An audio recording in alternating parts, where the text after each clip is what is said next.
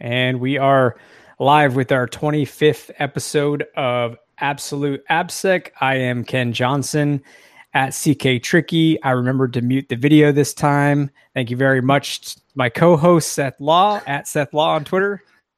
Hey everybody, welcome once again. Happy Pioneer or Pie and Beer Day, depending on your your take. If you're in Utah, so pie and beer sounds delicious. Yes, yes, it is. I guess right.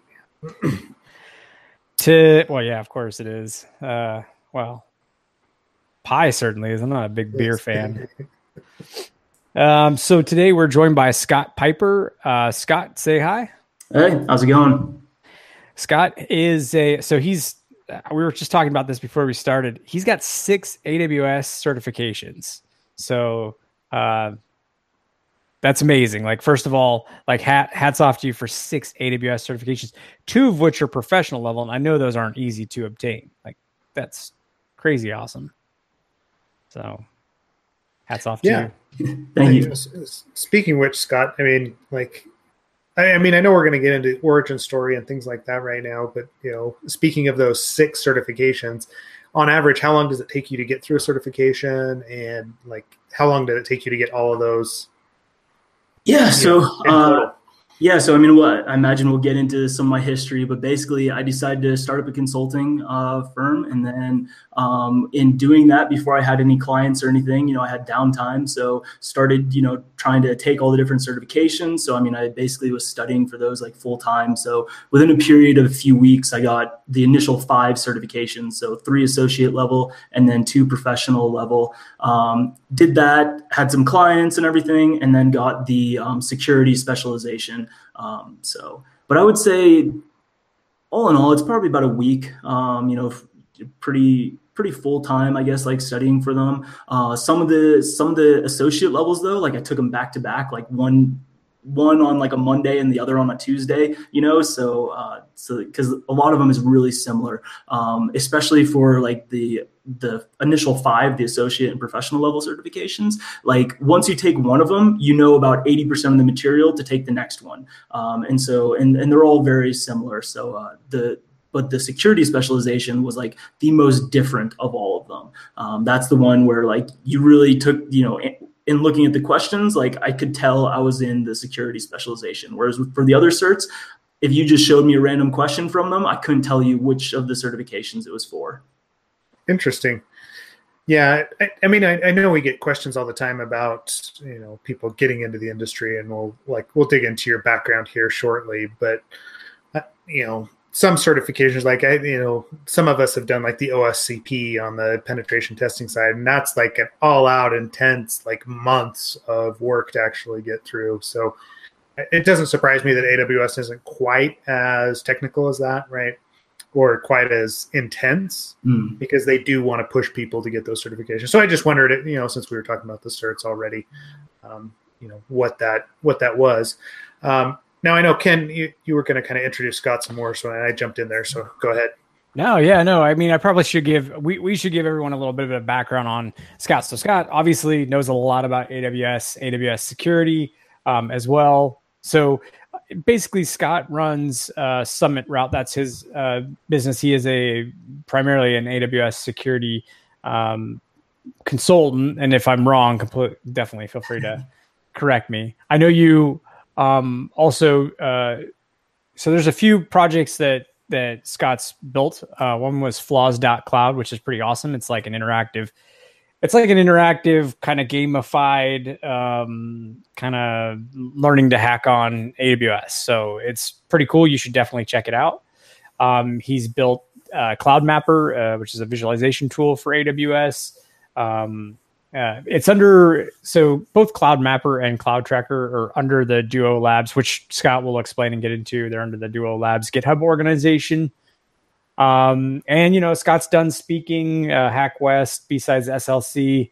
Uh, so I guess when when it comes to asking uh, AWS questions and security, um, this would be the pl- that that the time and the place to do it. So, uh, but thank you, Scott, for joining us. We really appreciate it.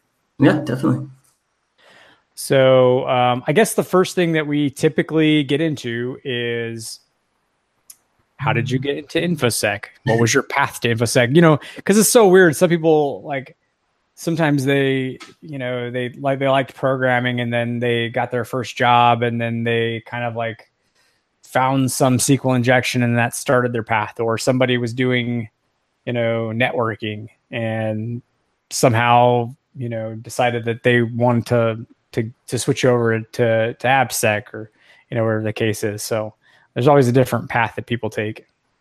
Yeah. So my my path was um, probably more direct and like uh, earlier than a lot of people's like for me it was actually sixth grade i remember i decided i was going to get into like computer programming decided to do game programming decided that games weren't really like my it wasn't going to work for me making games and so decided to get into security because this was like 1995 like the movie hackers had come out and so i was like that's what i'm going to do like so uh, so yeah so it was it was very early on like very focused and um, so i mean I, I, remember back in the day like reading information warfare by uh, Winn Schwartau and uh, just like other books from way back then and from there like i had the plan of like i'm going to work at the nsa that's that's like the best place to to do security like was my assumption as a child which how on earth did i even know that the nsa like existed you know or like that was yeah. you know a, a path? But uh but that was that was the plan. And so it was basically just like how can i get there? And uh, so went to college and um, started off at georgia tech which they were supposed to have this thing called the CyberCorps scholarship which was going to basically enable me to go work at the NSA. When I got there, though, they ended up not having the funding for it. Um, and so, like, I was supposed to be one of the first people in it. They didn't get the funding. And so I was like, okay, what do I do? And so, like, quickly had to figure out new plans. Heard about this school in, in Tulsa, Oklahoma, which I didn't even know where Tulsa was. I didn't know where Oklahoma was. Like none of that, but got on a flight out there and was like, all right, they have the program. So uh, went out there for that. And in Georgia Tech eventually did get the CyberCorps scholarship and everything. They were they were one of the first people to get it, but Tulsa had it a little bit better than them, um, for undergraduates at least. So, anyways, yeah. So I went uh, went out to Tulsa, Oklahoma, and studied like computer security things and development, and then went off to the NSA and worked as a developer there for a couple years. Oh, I didn't actually realize that you had you actually ended up doing what you said you're going to do as a kid, and you worked yeah, at the NSA. Yeah. I didn't realize that. ah, that's hilarious. Yep. I mean, so yeah, so accomplished that plan, and then um, from there bounced around to a couple of other like uh, different jobs, commercial vendors, and things like that. Um, worked for Norman, um, the antivirus company in Norway. So I worked in Oslo, Norway for a bit. So not Norton, but Norman. Um, they got bought by Blue Coat, and I think then got bought by Symantec or something. Uh, but anyways, so uh, worked for them, worked for other uh, folks, tried to start my own company, um, doing basically like a CrowdStrike Falcon um, type of you know, essentially like a competitor to them, except I had like no idea what I was doing from a business perspective and like bit off way more than I could chew. Like I was trying to do like application whitelisting plus an EDR plus, you know, like all these other features and everything and like coded it up. And I had eventually I dumped it like open source on GitHub once I realized like I was a total failure and like, you know, trying to, trying to make that happen. Uh, but then from there, so, so I'd always been doing development and then switched over um, to join a security team. So I joined uh, Yelp Security security team out in San Francisco. Did that. Um, my boss there, uh, who who's awesome, he he kept asking me like, you know, like what what what can I do to help you progress in your career? You know, and I was like, just let me keep doing what I'm doing. I'm loving this. You know, like this is awesome. But like every week he would ask me that, and so finally, like I was like, well, um, I guess I guess I want to be head of security. So like I guess I want your job. So like, are you gonna quit? Like, what, what do we do here? and uh, so so anyways, uh, eventually the opportunity came up for me to become head of security for um, for another company. So I took that opportunity, uh, did that for a bit. Um, and then uh, from there ended up transitioning into this consulting um, so done like a lot of different things primarily focused on like software development. That's kind of like my bread and butter. And then have also worked like on security teams and being like in charge of security. So like I was head of security in the sense that I was the only security person. uh, and so like that gave me a good grasp of just like everything that goes into like the security of a company. Because like you get like really siloed, you know, a lot of times uh, depending on what you're doing. And like being that one person that's in charge of like everything, you know, um, that that was like very eye opening in the sense like I have to take care of you know like our badge readers and our surveillance cameras and you know like what what is our policy for like fire escapes and you know everything like that. So um, did you have anybody? If you're the only security person, you did you have any? Were you just like using vendors and cons- and consultancies and stuff like that for, or were you? It was you have no me like figuring it out. Uh, we, like we we were um I don't know, like we we didn't have like the funding to you know basically acquire you know or, or be able to use other vendors or consultants or anything like that. Um, I, I, think like a lesson learned for myself was also like I should have pushed harder to like actually use them because I was doing so many things that I would I know that I was doing almost all of them very poorly you know just just in the sense like i was stretched so thin you know and i'm responsible for everything you know like uh, my our like surveillance cameras i think was like a nest camera you know like uh, as i'm just like trying to like figure everything out i mean like it worked well enough you know for like what our needs were at the time um, and like coming in from like going from zero to trying to have something. Um, and and we also had the kind of like restriction on us that uh, the the the I guess executives of the company wanted us to basically practice a lot of the same security practices that a major bank or someone like that would practice, which means that they were very concerned about any time that we were going to, if we were going to send logs to anybody or we were going to have, you know, like an EDR on our own systems, which was going to be sending logs somewhere, like that was a concern for them. Um, and so, so I, I should have pushed more against that though, just because trying to do all those different things on your own is is super hard to try and do. No, you definitely can't. And, and you, you, might like, like the weird thing about that is that if you're a tech, you have this uh, kind of craving to to want to. I mean, I don't know if this was the case for you, but I, having been in a situation that you know it was like do all these things, one person at the time, later more one other. You, you kind of like are. I mean, I was anyways. I was like, oh, I kind of want to just get my hands on things, and I can do it. And those solutions are just snake oil anyways and you know like it you end up just wanting to like but then you it's like you said you're trying to do everything. You can't do any of it exactly. really well yep. you end up stressed out working too many hours burnout all that that that yep. that fun stuff. So yeah like if if well, you want that, i mean that's you, oh go ahead. No no i was just going to say that's the danger of you know kind of that small company low budget right? You know that you're trying to grow I, I mean, you know, Ken and I, you know, went through, you know, a SOC 2, you know, audit or SOC 1, whatever it was, right? Type 2 audit. And as as a small company and you're like, "Oh, yeah, security cameras, right? We we have Nest Cam set up, right? I mean, it's good enough yeah, to have yeah. something like that for sure, but physical security requirements are way less and it's much harder to actually document and follow process because, you know, it's one guy and you know he's got the key to the office and could get in and unplug the camera if he wanted to right? Mm-hmm. I, what are you going to do? So. Yeah but it's always painful when people want to want to they want to they want a lamborghini but they want to spend honda civic money you know like you got to give a good budget you've got to give a good team if you want like all of the bells and whistles for protecting your if you want bank level major financial level institution security controls you're gonna have to you're gonna have to pay for it. You yep. it's it's also hard too um, like especially like a lot of those kind of like audits or compliance like they're really big on having you know uh, like separation of privilege you know or, or, separation of duties and least privilege but like when you're a small company and it's like you doing everything like it's really hard to be able to say that you have any separation of duties you know because uh, it's just you doing everything you have to like know, try and coax somebody else of the company to be like, hey, can you be in charge of this thing? You know? yeah. You're Just your all you got to do is process. Yeah. once a year, you got to sign something. So, yeah. and just don't say a lot to our QSA. Yep. Yeah. yeah, exactly. That's a rough.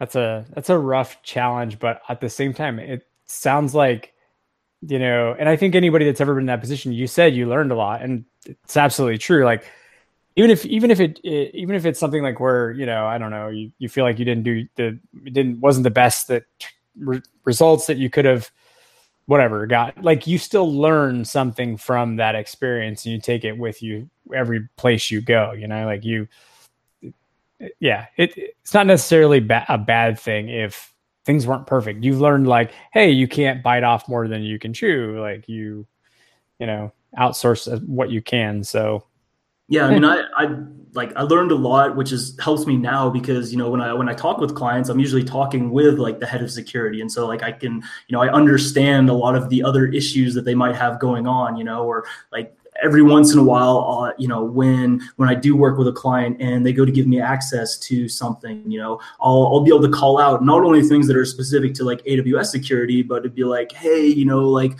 when I asked requested this access, like you know, this person emailed me the passwords and stuff. You know, like you should have a better process in place than you know, like emailing me um, those things. And so, you know, I'll be able to mention those types of things in you know my you know assessment reports or anything like that to them. Yeah, you you know what where they're coming from, where their heads at, their needs. Um, yep. You can be a little bit uh, empathetic to to that those requirements. Excuse me. So now, you know, circling back, now now you're doing consulting full time, right? Yep. So you bring all of those lessons learned to, that you've acquired with you everywhere you go. Mm-hmm. Um, and one of the questions I had uh, were like, when it comes to I mean, there's we could go in, in any direction. You know, I mean, there's two things I'm interested in. What are the the the challenges that you see um, from like a software security perspective, or what challenges do you see from like an AWS uh, security standpoint for you know your typical organization? Mm-hmm. If there is such a thing as a typical organization. yeah, and I, I mean, I've worked um, with clients that that range from you know very small. They have like five EC2s, which is the VMs basically that you're running in AWS, to um, to a Fortune like 100 that had you know like hundreds of AWS accounts, and so they have you know like very very many number of EC2s you know running running throughout that, along with using like every other AWS service there. Um, so so I mean it's it's really interesting that like in in some ways the some things become easier, you know, in, in, the AWS environment versus on-prem. Like you have access to these APIs that can tell you all the different things that are basically connected to one another, you know, or that your security groups and, and what things, you know, potentially could talk to one another. And you have APIs to be able to see, you know, what what servers exist and things like that, you know, versus the on-prem environment where you know you you have to chase cables around or something in order to try and figure out those connections. Um, and so so it gives you a lot of that additional value, a lot of those like insights, but there's like no tooling for any of these things, which is like kind of interesting. And AWS themselves, um, they've provided a ton of APIs and stuff like that, but like they don't they don't sponsor any of the tooling or anything along those lines. You know, like even though you know I do consulting purely on AWS things, like AWS does not give me, they don't even give me any credits to be able to use like AWS services or anything like that. Um, so so myself and you know a number of other companies have had to build up these different tools. Um, netflix for example has done tons of different aws security tools. They, they have security monkey which people are uh, pretty aware of and they have a number of other like monkey tools chaos monkey and things like that um, and then just a whole bunch of other tools. And then um, like uh, capital one they have a tool called cloud custodian. Um, there's bridgewater. They're they're doing a lot of interesting things recently related to um, like automated reasoning and stuff um, on things on AWS. So so yes, I mean, there's all these like companies that are having to build these things themselves, um, and and right now there's there's not a lot of uh, like vendors out there for AWS things that that are doing too many unique things. I would say like they're they're all kind of helping with compliance pr- processes. You know, or helping you check things, but they they don't. I don't think that they're spending like a lot of R and D dollars or anything like that on actually trying to find new things that can be done with this. And so that's why a lot of companies are having to do those things themselves. Yeah, it's interesting that you should say that. We went to, uh, I mean, Ken and I were both at reInvent a couple of years ago, and that was our big complaint about the security tooling or the security companies that were there. It was all like, oh, we're going to check your compliance, right? Mm-hmm. We're going to look at your S3 buckets. We're going to look at your security policies. and then we're going to tell you X, Y, and Z. But uh, like it didn't really dig into the the fundamentals. I you know, I, I mean, I got more like I definitely get more use out of like the WeirdAAL tool that Ken and uh, Chris came out with than I did out of some of that stuff that we saw at, at, at uh, reinvent. And that doesn't mean that there wasn't good sessions that were there, but some of the most interesting ones that we went to were, to your point, from Cap One, from Netflix, like the guys that are really in the internals and really trying to you know take that a step further than just hey, I'm just looking at the YAML that's coming out and then doing a little bit of analysis and then I'm putting it in a pretty dashboard, right? Yep. Um, and then and that kind of brings us to some of those things that yeah, I mean you brought up that you wanted to talk about, but I know I know you're known for uh, you know first of all like Cloud Mapper and Cloud Tracker, right? Mm-hmm. Um, those tools that, that, you developed in conjunction with Duo Labs. Um, so you know, um, and maybe we can jump into that a little bit. Um, unless Ken, you had something else that you wanted to. No, I was curious what the input was for building Cloud Mapper and Cloud Tracker. Like, what was the driving force behind it? What made you want to want to build those tools? Yeah, so so I mean, I'll, I'll start with like the origin story also of like Flaws.cloud, which was kind of like the first um, like big AWS project that I worked on. And so that was actually while I was running as um, being in charge of security for that company, um, I built Flaws.cloud for like my own DevOps guys to make sure that they were aware of the things that I was most scared of, you know, in the AWS environment. And in building that, I figured, you know, like, hey, I'm I'm releasing this thing, you know, for my own guys. I think I can build it in such a way that I can release it like publicly and hopefully not end up with like a massive AWS bill or anything. Um, and so so I was able to release that. And then once I released that, uh, that was when like I started getting questions from people, just like random people that had seen it, being like, "Hey, can you help me with AWS things?" And so from there, that was really when I was like, looks like there's an opportunity to do something with AWS consulting and kind of my role as you know being in charge of security. I felt like I had kind of brought that company as far as I was capable of bringing them at the time. So it was like time for me to wind down from that, and so that's that's how I got into starting you know my own consulting business. Um, but then but then yeah so i, I started working with um, duo security on, on some things with them. And you know as kind of like that contract was winding down with them they asked me like hey what are your next steps? You know like what do you have a new client lined up? Like what, what are you planning on doing? And i was like you know um, i've had some ideas for some tools that i want to build uh, but you know I, I, just haven't had time to. So i think i'm just to like take a break from any clients. I'm to focus on building these tools.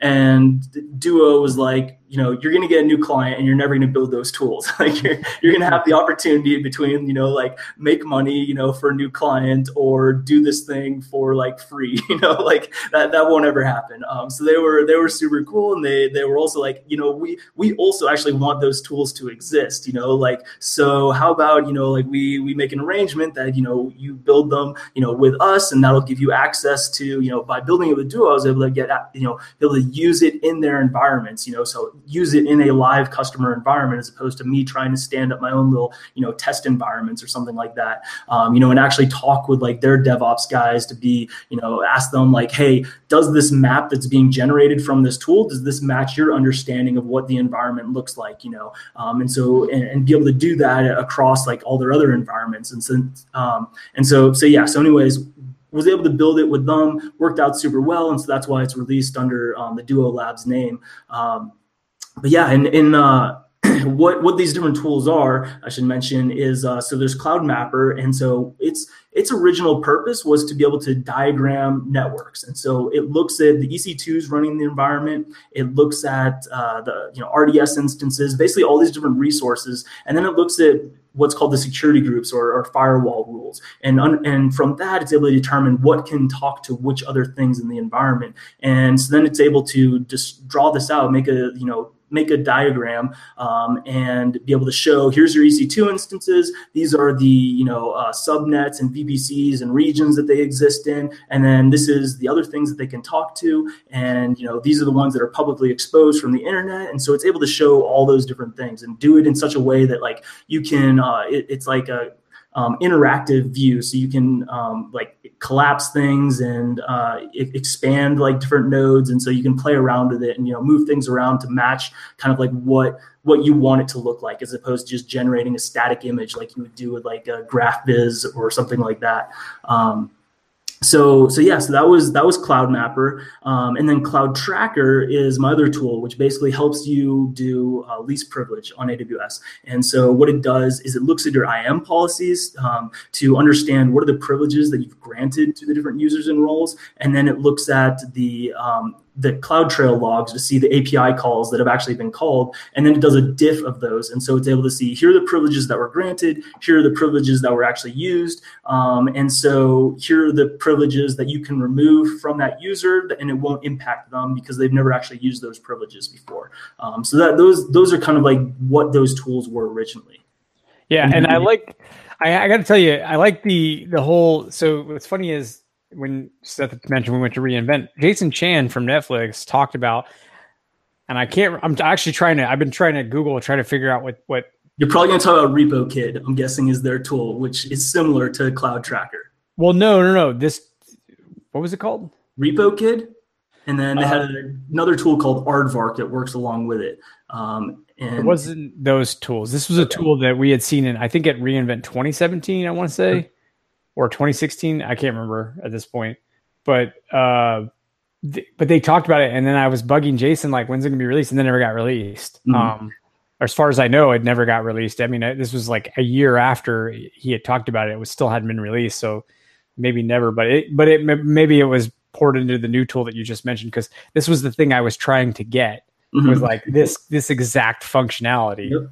Like, so it's just cool that you you you ended up building that because, like I said, we were like, where is this tool? We want it. Like, yeah. yeah, so so Netflix had built a similar tool um, called Repokid, uh, which uses this other thing called Aardvark, and basically what it does is instead of using CloudTrail, it's using Access Advisor, um, which is another service at AWS. Um, but that that doesn't have as fine granularity as the CloudTrail logs does, because Access Advisor will tell you a user used EC2, but it doesn't tell you like well did they use it in the past week or did they use it like five years ago? And it doesn't tell you like did they use it to uh, start an ec2 instance or kill an ec2 instance or what? Um, so it doesn't give you that finer granularity. Um, so they, they had built and released that tool. Um, they also had an internal tool called repo man which they kind of discussed and mentioned a couple times which did actually use cloudtrail logs but they never released it. And so that was the one that i'm thinking of because i remember if i remember correctly it actually revoked permissions as well and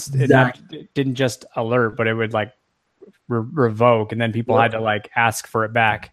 Yep. Yeah. So we like Netflix and I kind of approach things from different like philosophies. Their their view is, you know, they have a massive scale, they have all these people, you know, and uh, all these different services, and they want the ability to just automatically like revoke things, you know, and, and be able to make those automated remediations to things. Um, whereas for me doing consulting, I need to be able to come in and give someone advice and not actually like kill their services and break their business, you know. So so we we had to have like those differences between the tools. Um, that was that was kind of like one of the main uh, differences there.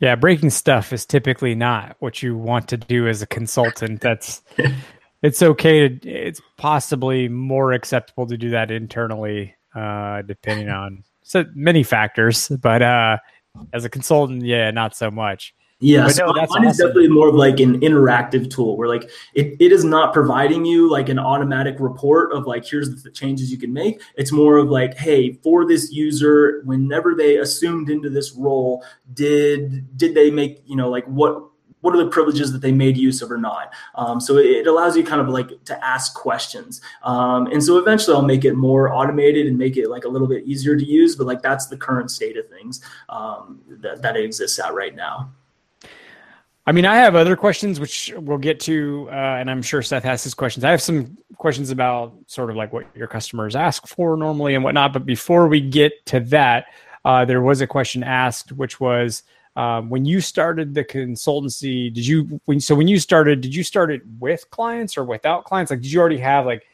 even just one client who Nope. You know, it was like, no, he just. just I mean, I, I, had I had those people like asking me like questions for help and things, um, but really, kind of the like the defining moment for it was is after I'd released Flaws.cloud. One of the people that asked me questions was someone in a meetup group up in Chicago, um, and they said like, "Hey, can you talk at our meetup group about flaws?" And I was like, I would love to, but I'm living in Denver right now, and like, so I'm sorry, like I can't, I can't go there. And they were like, we'll pay for your flight and hotel, and I was like, oh, so so now like it, it got changed between like. this, and, and I was I was still like you know kind of scared from having previously tried to start a company which made zero dollars ever you know like I never got a customer check ever and so like this time around like someone I wasn't going to make any money off of this because they're just paying for flight and hotel, you know. But like someone was willing to write me a check for a couple hundred dollars, you know, to to fly out there and stay there, you know, for the night in order to you know deliver um, this presentation. And so like that was like a defining moment for me of like, okay, someone is willing to pay me money. Like there there is a need for this clearly, and like especially in that case where like I'd never talked about flaws ever, you know, like this was gonna be my first like speaking engagement about it in any way, shape, or form and this random person was like willing to you know send me money for it. Um, so so that was like the big defining factor. And so that was really like i i got very close to the point at which this meetup was going to happen before I decided to resign from my position because I, I, really realized like, okay, when I go up there and I talk in front of that group, I either have to, you know, go up there and say like, hey, I work at this company and you should, you know, come work for us. Or I go up there and say, hey, I'm starting a consulting business. You should, you know, ha- like hire me to do some work for you. Um, and so, so that was like what really happened there. Um, and so, you know, ended up resigning um, and, you know, gave that presentation there and got zero business out of, giving that presentation. um, but, uh, but anyways, you know, so I, I did that. And and then yeah i mean I, I, basically studied up on those different certifications. And like while that was happening i was you know basically just kind of sending out emails to people that you know i had known from from past. Um, and and yeah through that was able to ultimately line up some work. Seth and I have had this conversation before where, you know, like it, it's weird because sometimes you, you'll do a meetup and, well, first of all, sometimes you'll be invited to do a meetup purely because somebody wants to scare the shit out of their developers. Like they want to scare them, yep. and they, you know, we'll say raise awareness is probably the more PC term, you know. But yeah, they want to scare them. They you know, they want to you know get them to realize like somebody's somebody's showing that they're somebody's either like built a tool to show exploitation, uh, you know, and proof of concept something out, or you know, show them that people are in your case they they are gamifying and showing that like oh, by the way, yeah, it's a known thing that people are attacking this. And also here's some like different ways that they do it, which is awesome. So sometimes that's the case. Sometimes it's, you know, just, um, whatever uh, other thing, but often that's the case. And then the other thing is like, sometimes you, you'll go there and it's, you can never tell. You'll go to these meetups, you'll do these talks, uh, and then maybe 12 months or 18 months later, sometimes someone will be like, Hey, I saw your talk and you know, could you, could you do some business? You know, could you consult for us? And you're like, wow, mm-hmm. that business lead came out of nowhere a year and a half or two years later, even sometimes, you know. It's it's crazy. I mean, I same situation. Like I was just at um, the AWS summit up in New York, and so uh, was able to meet with some like current and like potential clients that I, I'd met in different ways, but like also just tried to like go there and talk with random people and hand out business cards, you know, and do like that hustling, you know, and and and again, like I, I, I don't expect any of the people I gave a business card to to ever contact me. You know, they have not. Um, and, but uh, but yeah, you never know. I mean, it's all it's all kind of a gamble um, to see what happens with it. Yeah, for sure. So, um, do you do you get when you get pulled into a company? Are you doing like any threat modeling? Are they are they saying, "Hey, we have uh, we have some requirements requirements we have to meet with like encryption and transit at rest, um, safe uh, backups of this data"? Is it uh, something else like you know hardening guidelines and uh, automating security into the into AWS? What are the the things that people are usually trying to figure out? Yeah, so um, so I mean the the main thing that I get called in for is doing like an assessment of someone's AWS environment, and um, the reasons for that are there, there's a number of reasons. One is they might be having some type of major funding event happening. Um, you know, like they're getting a new round of funding or something, and the investors like want there to be like someone to check things over before you know, like they actually sign that check over to them and stuff. Um, so like that that's kind of like one one of the things is just you know basically someone to look over what's happened. Um, sometimes it'll be you know, uh, the head of security, uh, he might be new, um, or he might have recently found out about a business unit that is using AWS in some way, and you know, just doesn't have wants wants an understanding of what those environments are. And so you know they're not they're not only interested in getting like a security checkup on it you know to like see what's happening there but they also just want to find out like uh, how big is that environment you know like like what all do they have going on in there? Is it, is it just like a couple ec2s or is it like thousands you know like like they, they just you know they're they're either new or you know they, they just have no insight into that. Um, so that that's going to be one of the reasons. Uh, another reason is you know um, sometimes uh, sometimes it is you know just they they want someone to just double check their work you know they they're they're you know trying to secure things but they're you know like I said, when I was in charge of security, you know, like they're running all these different things. Um, you know, they're they have like an AppSec program where they're checking the code. They they have you know uh, incident response and things for dealing with you know the corporate laptops and stuff like that. They're dealing with all these other things, and so they just want someone that you know has expertise on AWS to just come in there and, and look at things. And so in terms of like what I do when I actually go into their environment is um, for for an assessment, what I'll do is I'll get uh, basically read only access. So I can't change anything in their environment. I can't break anything in their environment. And uh, the privileges that are granted in that is, is um, like usually I'll just ask for the security audit privileges. Uh, but basically, what this means is like I can't see the data that exists. You know, so I can see the metadata about things. I can see that there is an S3 bucket and what the policies are on that S3 bucket, but I can't actually see the data that's in you know that S3 bucket. And so you know that that again, like if anything were you know if my laptop were compromised or anything like that, like I don't have a copy of any of their data. You know, any of their business data. So for them, it's uh, it's very it's relatively risk free for me to you know be doing that type of assessment. Um, you know, because you can think of like you know different pen tests and things that people have. Sometimes you give people like you know full access to a server, you know, to a production server, and they're like, can you hop around from this server to something else? But like just giving them access to that server, you know, like is a scary thing. You know, that you've given them access to a production server or something like that.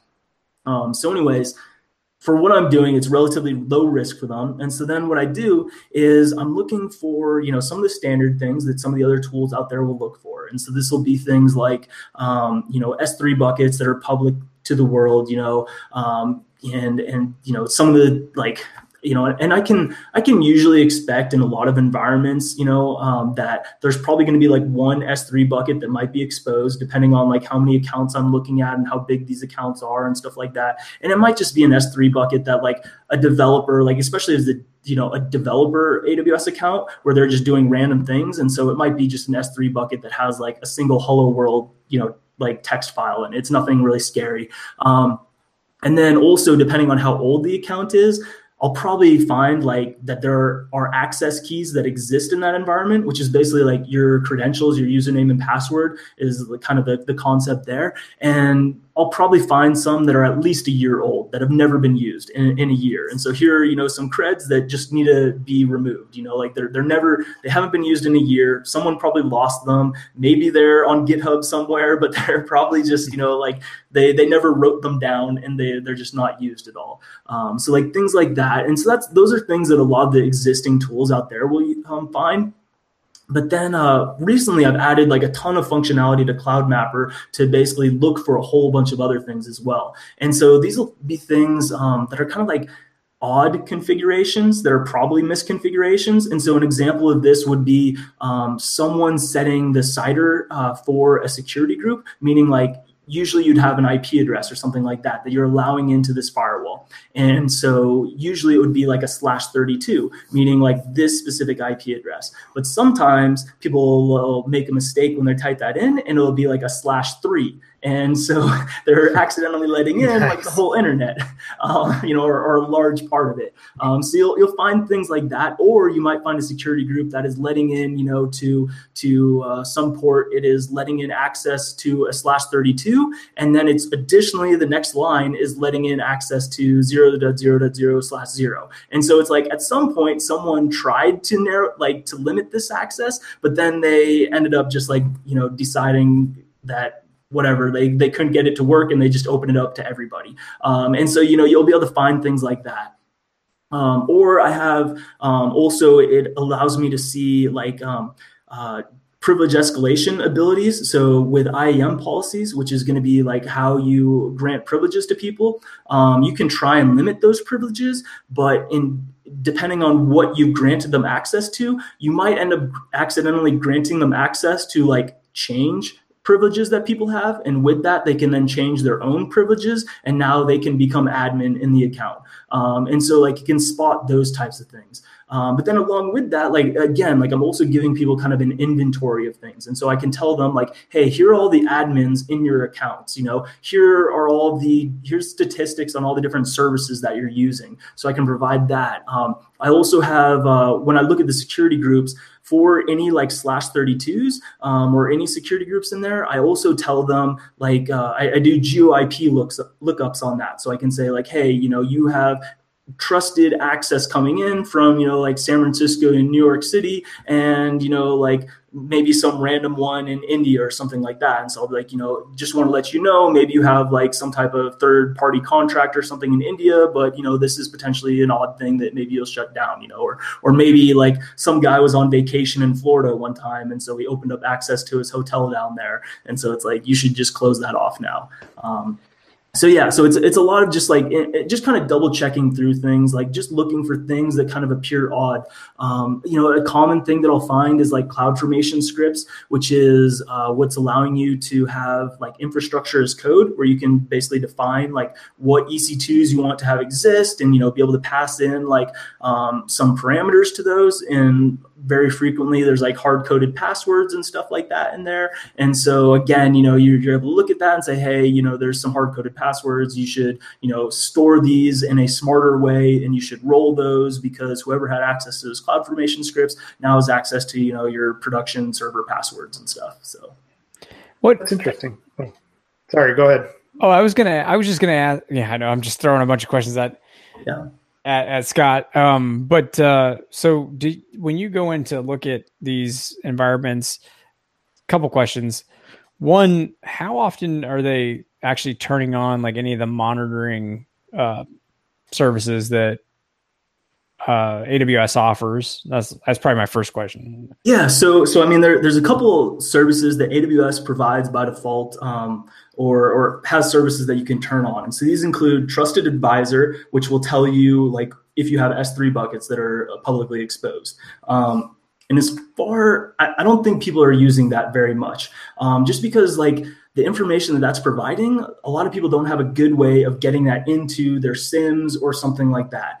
Um, and yeah, and so, so there's going to be that service. Uh, there's GuardDuty is a newer one, um, and what guard duty does is it allows you to um, actually like uh, identify whether or not your access keys are being used from like a Tor node or something like that, or if your EC2s are calling out to crypto mining DNS um, names. Um, so, so it's able to like kind of check some of those things. And guard duty is like five dollars per month per um, per account per region. It's it's kind of like confusing how it all works, but it's basically pretty cheap, and they have some additional like costs and fees depending on how much your account is actually being used. Um, and since guard duty is relatively new, it hasn't been turned on in, in very many accounts. Um, you, you also have the horrible uh, kind of restriction that um, with security audit privileges that I mentioned previously, the security audit privileges do not allow you to see whether or not guard duty is turned on. Um, and so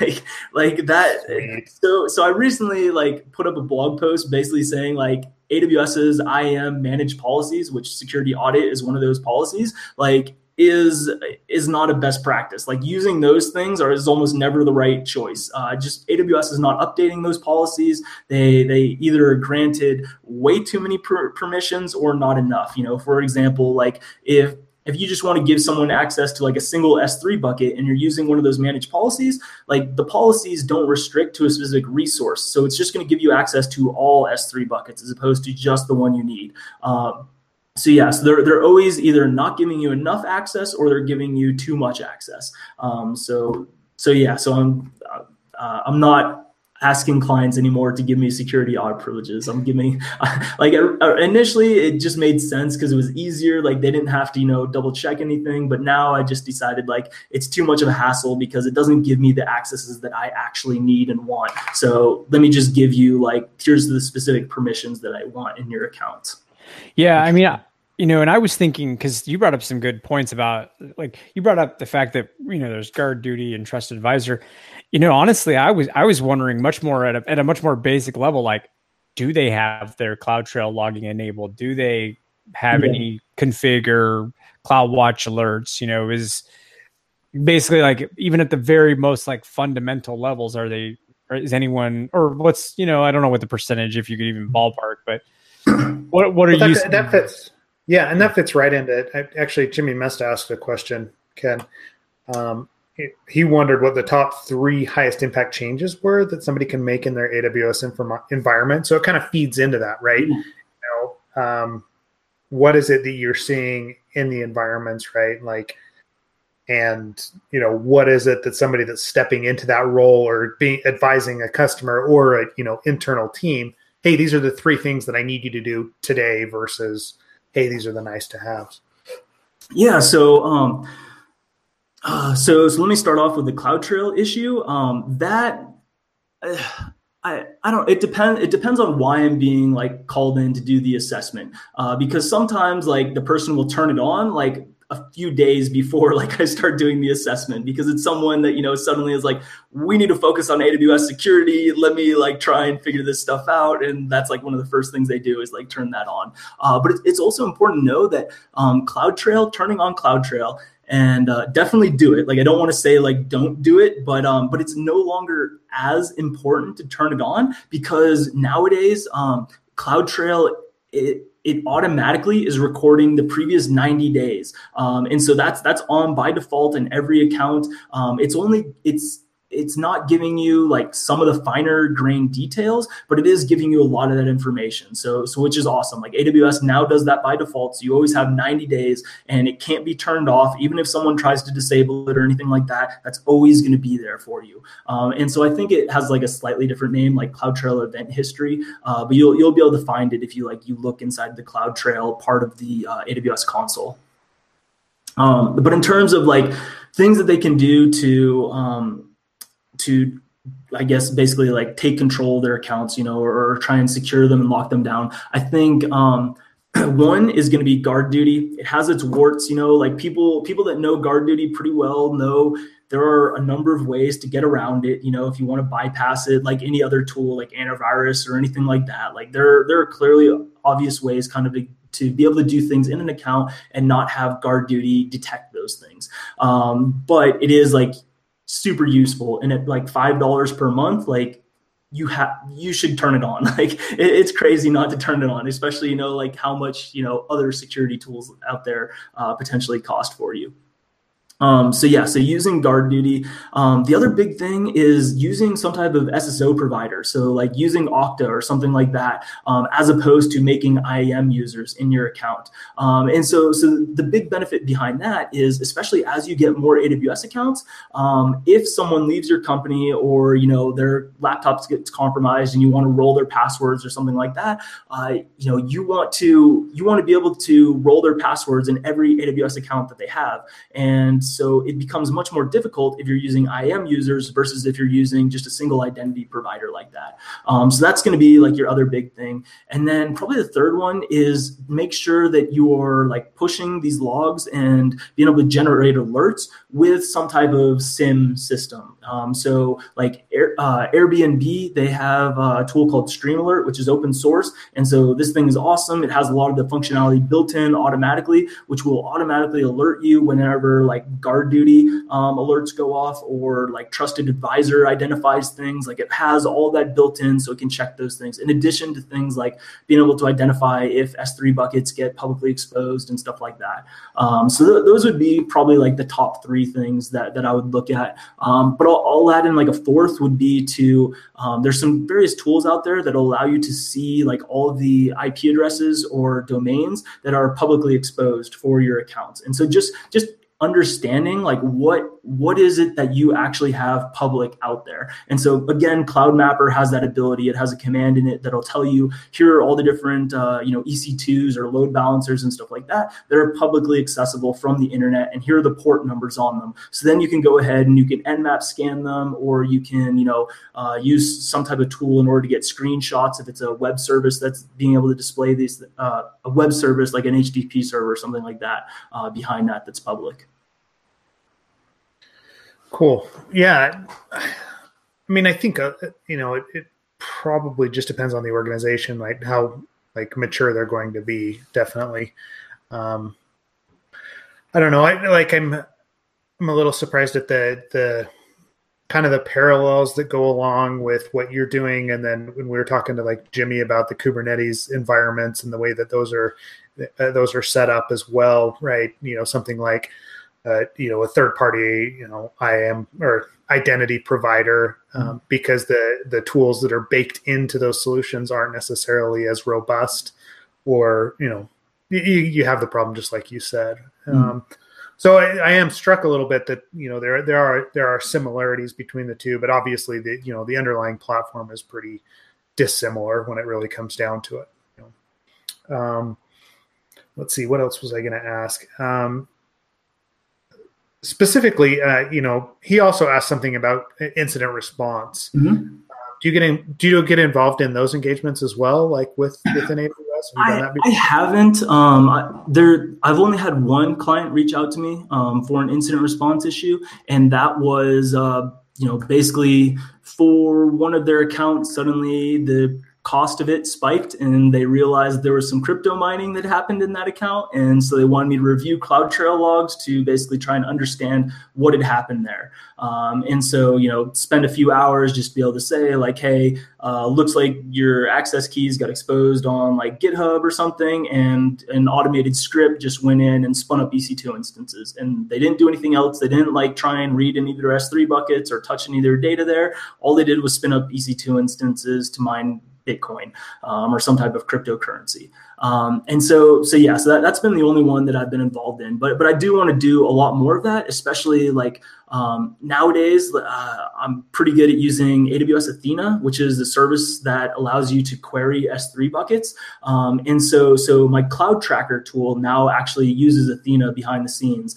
Um, so previously, when you use Cloud Tracker, you had to load all of your data into Elasticsearch, um, which was like a super huge pain, especially like for me coming into engagements because like I'm on engagement for one week and I have to spend like the first three days loading data into like an Elasticsearch instance instance and then trying to like look through it as quickly as possible um, and write a report about it. So, uh, so yeah, so now it uses Athena, and so Athena just queries S3 buckets directly. Um, and so, so also for incident response, that's going to be like hugely useful because you know instead of having to download all the uh, CloudTrail logs and then try and you know like unzip them and parse them and stuff like that. Now I can just run queries directly against them. Um, so that that I hope to be able to do more of in the future. Um, and uh, and uh, in in a few months, I'll be giving like a talk at a conference that's related to uh, doing incident response like that as well. So. That's actually a good uh, part, like, or a good segue into one of the questions we typically ask is, you know, like, are there any places you might be at conference wise uh, attending or otherwise uh, in the in the upcoming like we'll say six months that people might be able to uh, stop and chat with you? Yeah, I, I mean, I will be in San Francisco in like uh, another two months for a conference out there, um, but it hasn't been like announced yet or anything. Uh, so, so I, I don't want to, I guess, uh, go into too many more details on that. Um, and then, yeah, for, for right now, I, I do have some more speaking engagements, but they've not been publicly announced yet, unfortunately. Okay, cool. Yeah, no, we always ask if you know people want to chat more with you. I mean, we I know that we and actually let me make sure we put I know we put our your Twitter handle inside the uh, description of this video, but if people want to reach out to you um, via uh, Twitter, we got some thanks on your uh, on on on your you answering all these questions as well. Cool. So it is appreciated. Um, yeah, Seth. Um, trying to think because uh, we're we're about to hit that hour yeah. point. So, um, Seth, anything to add? Any questions before we? No, I, I was going to say, you know, Scott is local to me, so anybody that's here in the Utah, the you know greater Salt Lake City area, I, I watch for both of us at you know DC 801 meetups or 801 labs. Um, I know I mean, some some guys get down further south. Hey, like some of the OWASP or the Utah, uh, I can't remember Utah Sec meetups that happen down in you know Thanksgiving Point area. Uh, but I don't, I don't, you know, personally, I don't get to those as often as I was as I would like to. Just you know, personal things, or come on, you know, come on here or hit us up on Twitter, right? Um, how do you actually pronounce your Twitter handle there, Scott? I, I started um, looking at it and I was like, zero X, yeah. It's uh, so it's Dabadoo. Yeah, Dabadoo. So it's written in hex. It's like one of the few words that's like written in hex that wasn't already taken by everybody else, like dead beef and you know, uh, it's like uh, cafe babe and stuff like that. So, so yeah, Dabadoo is, is how it's pronounced. Dabadoo. Got it. Okay, that makes more sense. and Scott's company is Summit Route uh, dot, or you can go to his website summitroute.com. Yep. Or just well. check out flaws.cloud, right? We've posted that too. Um, and that's got links to Summit Route as well. Yep. Awesome. Are, you, not, are you going to be at DEF CON at all? Uh, I won't, unfortunately. I'm getting a puppy this weekend, so oh right, make it out there. Yep. We talked about that. Yeah, yeah. Well, congrats on the new puppy. Thank you, and congrats to you, Seth, on uh, releasing Hacker Tracker. Oh yeah, yeah. I was gonna, I was gonna say something about it. That's for that's the DEF CON well, I do the iOS version of Hacker Tracker. It's the DEF CON scheduling application. It's got the whole schedule on there. Now I'm I'm furiously gathering events that are going on that week. Um, I mean, we got crazy numbers. I'm, I'm gonna have to start like figuring out different ways to to slice and dice the events, just because there's so much going on at DEF CON. Right? There's the official tracks, which are pretty easy to you know parse through, but now you've got all these different villages and it looks like there's a list of like 20 of them and they all have you know 10 to 15 talks at least that are going on outside of the contests and events and everything else that's happening. So it's it, it should be a useful tool. I mean I'll, I'll end up using it which was the whole point of, of me building it so um, yeah. Yeah it sounds like same thing with scott's tools. He built it because he needed it and used it. Yeah yeah no it, it's good i was i was going to say you know scott like i I've played with flaws of that cloud. I don't think I've been through the whole thing yet, right? But it's been super useful as far as like, oh yeah, oh oh that's right, yep, yep. We can just do an NS lookup there, and that that tells us where you know everything's pointed at. And um, I mean, for people that need an introduction to cloud security, it seems to be pretty. Um, it, it's a it's a great tool. That's all I was going to say. Yeah. Um, yeah. Outside of that, right? Like from a development perspective, or you know, someone getting into AWS you know, outside of the you know the tools that we talked about for specifically for the AWS environments. Um, what recommendations do you have for someone that is completely new to that space? Um, I mean, I, I do recommend uh, getting like one of the certificates at least um, just because it, it it's a forcing function to like force yourself to learn these things. And at the end of the day like now you have the certificate you know to, to kind of like prove to yourself at least like you kind of know a little bit about it. Um, so so doing that and and the best way or, or, the way that a lot of people do it is one there's like um, you'll read through some of the white papers that aws has so it'll force you to read those. And then a, um, a cloud guru is uh, the maker of some aws videos um, that help you like on those certifications. Um, so that's what a lot of people will use is, is purchase that in order to see those videos um, and, uh, and and they do a good job of helping you out with those things. Uh, but other than that i mean like actually just get a free tier account with AWS. Um, so when you sign up for an account, you have the first year free as long as like you're not doing too many crazy things. Uh, like you are going to be limited to like a single EC2 instance, and it's going to be the smallest instance. But like you can play around with it for free and not you know. Um, you know have to spend very much money or you know any money at all um, and and like really get your feet wet and actually trying to like do some things and understand those uh, and you know again like i'm i'm partial to using cloud mapper but like cloud mapper has a tool called or has a command in it called collect and that will actually download like uh, json files of all the metadata about your account um, so so i think that's really helpful when you're trying to understand like aws to be able to see like what what does all this information look like especially if you start up your own account and then run cloud mapper collect against it and then create an ec2 instance or something like that and then run cloud mapper collect again and then do a diff between those two. And you'll be able to see like what does the actual metadata behind the scenes look like for how the account actually looks. Um, so so i would recommend doing that. And and when you start using AWS, uh, I think the most important thing is to turn on billing alerts for yourself at like $1, $5, $10. And these will send you an email if you end up like, um, if any charges, I think it's estimated charges, but it might be like incurred charges, just so you don't end up with like, you know, a, a bill that's outside your abilities to pay, you know, uh, so you don't end up like a thousand dollar bill or something like that for the month. Um, so, so I think that's also important to do. Make sure you turn on billing alerts. Yeah. So don't. Okay. So so don't put your AWS keys in GitHub. Yep. Turn on billing alerts. I mean, unless you want to help out the crypto miners because yep. you want to pay for them.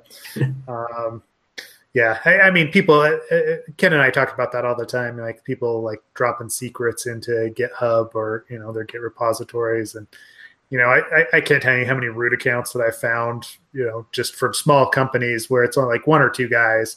Mm-hmm. And yeah, it might be private, you know, okay, so it's not too bad. But at the same on the same hand, like, you know, all it is is one flag that's protecting you from just complete and utter, you know, probably company going under because I know they can't afford a, you know, a fifty thousand dollar AWS bill one month. They just cannot do it. So yeah.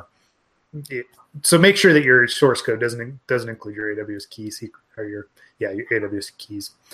Um, yeah, outside of that, I mean, those are really good, uh, really good suggestions as far as what someone can do. Um, I would I would suggest they that they hit you up on Twitter, right? Yeah. If that's if that's kind of your your preferred mode. Definitely. Um, you know, we, we always like to you know hook up people to be like mentors and mentees, right?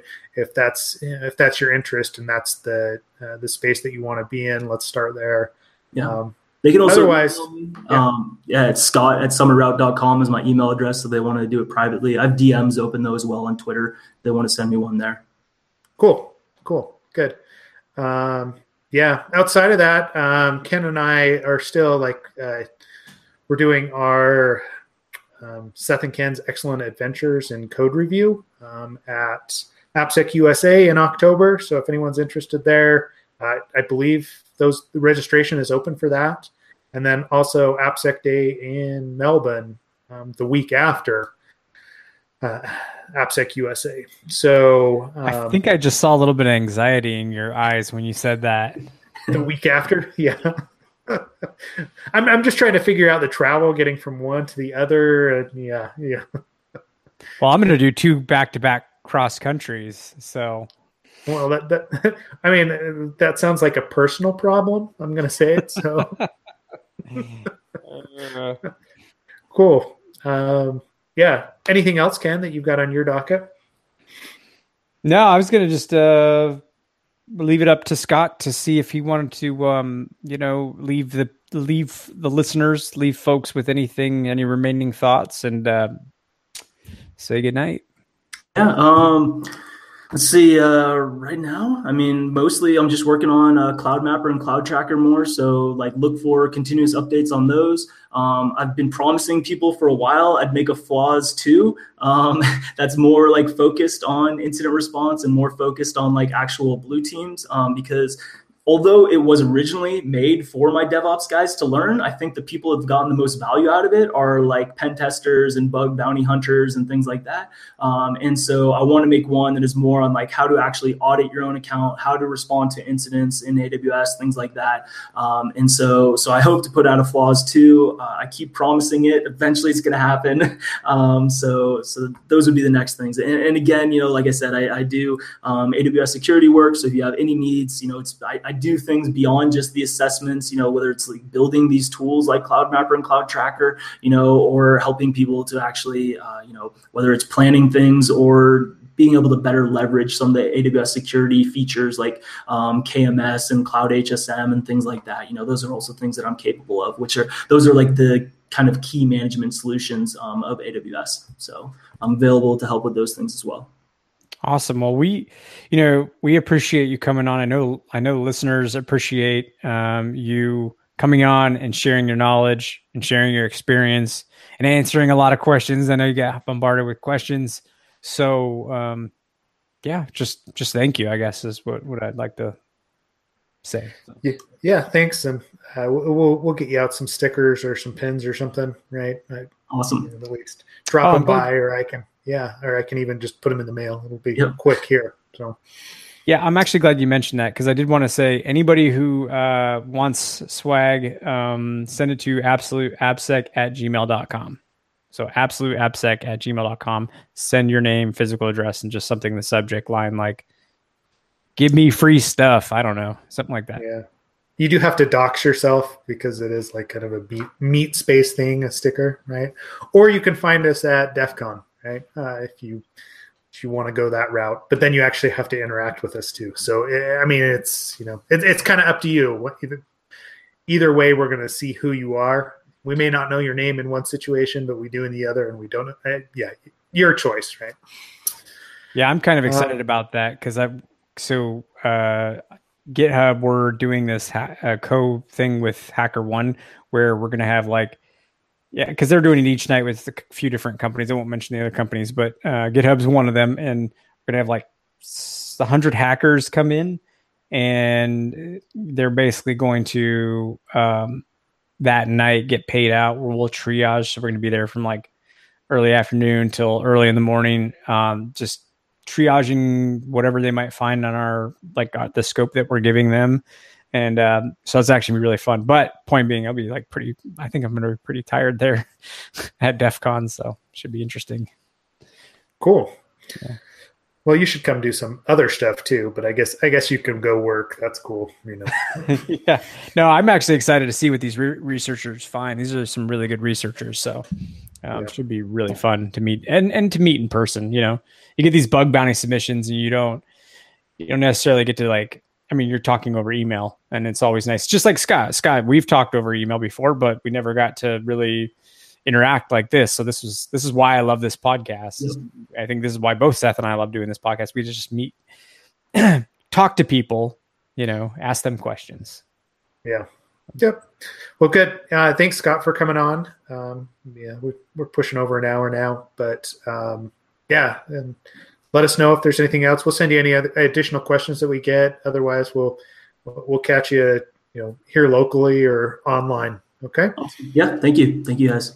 Don't hang up just yet, guys. Um, but for the rest of everyone else, thanks for joining us. Appreciate it, and have a good night. Thanks, everybody.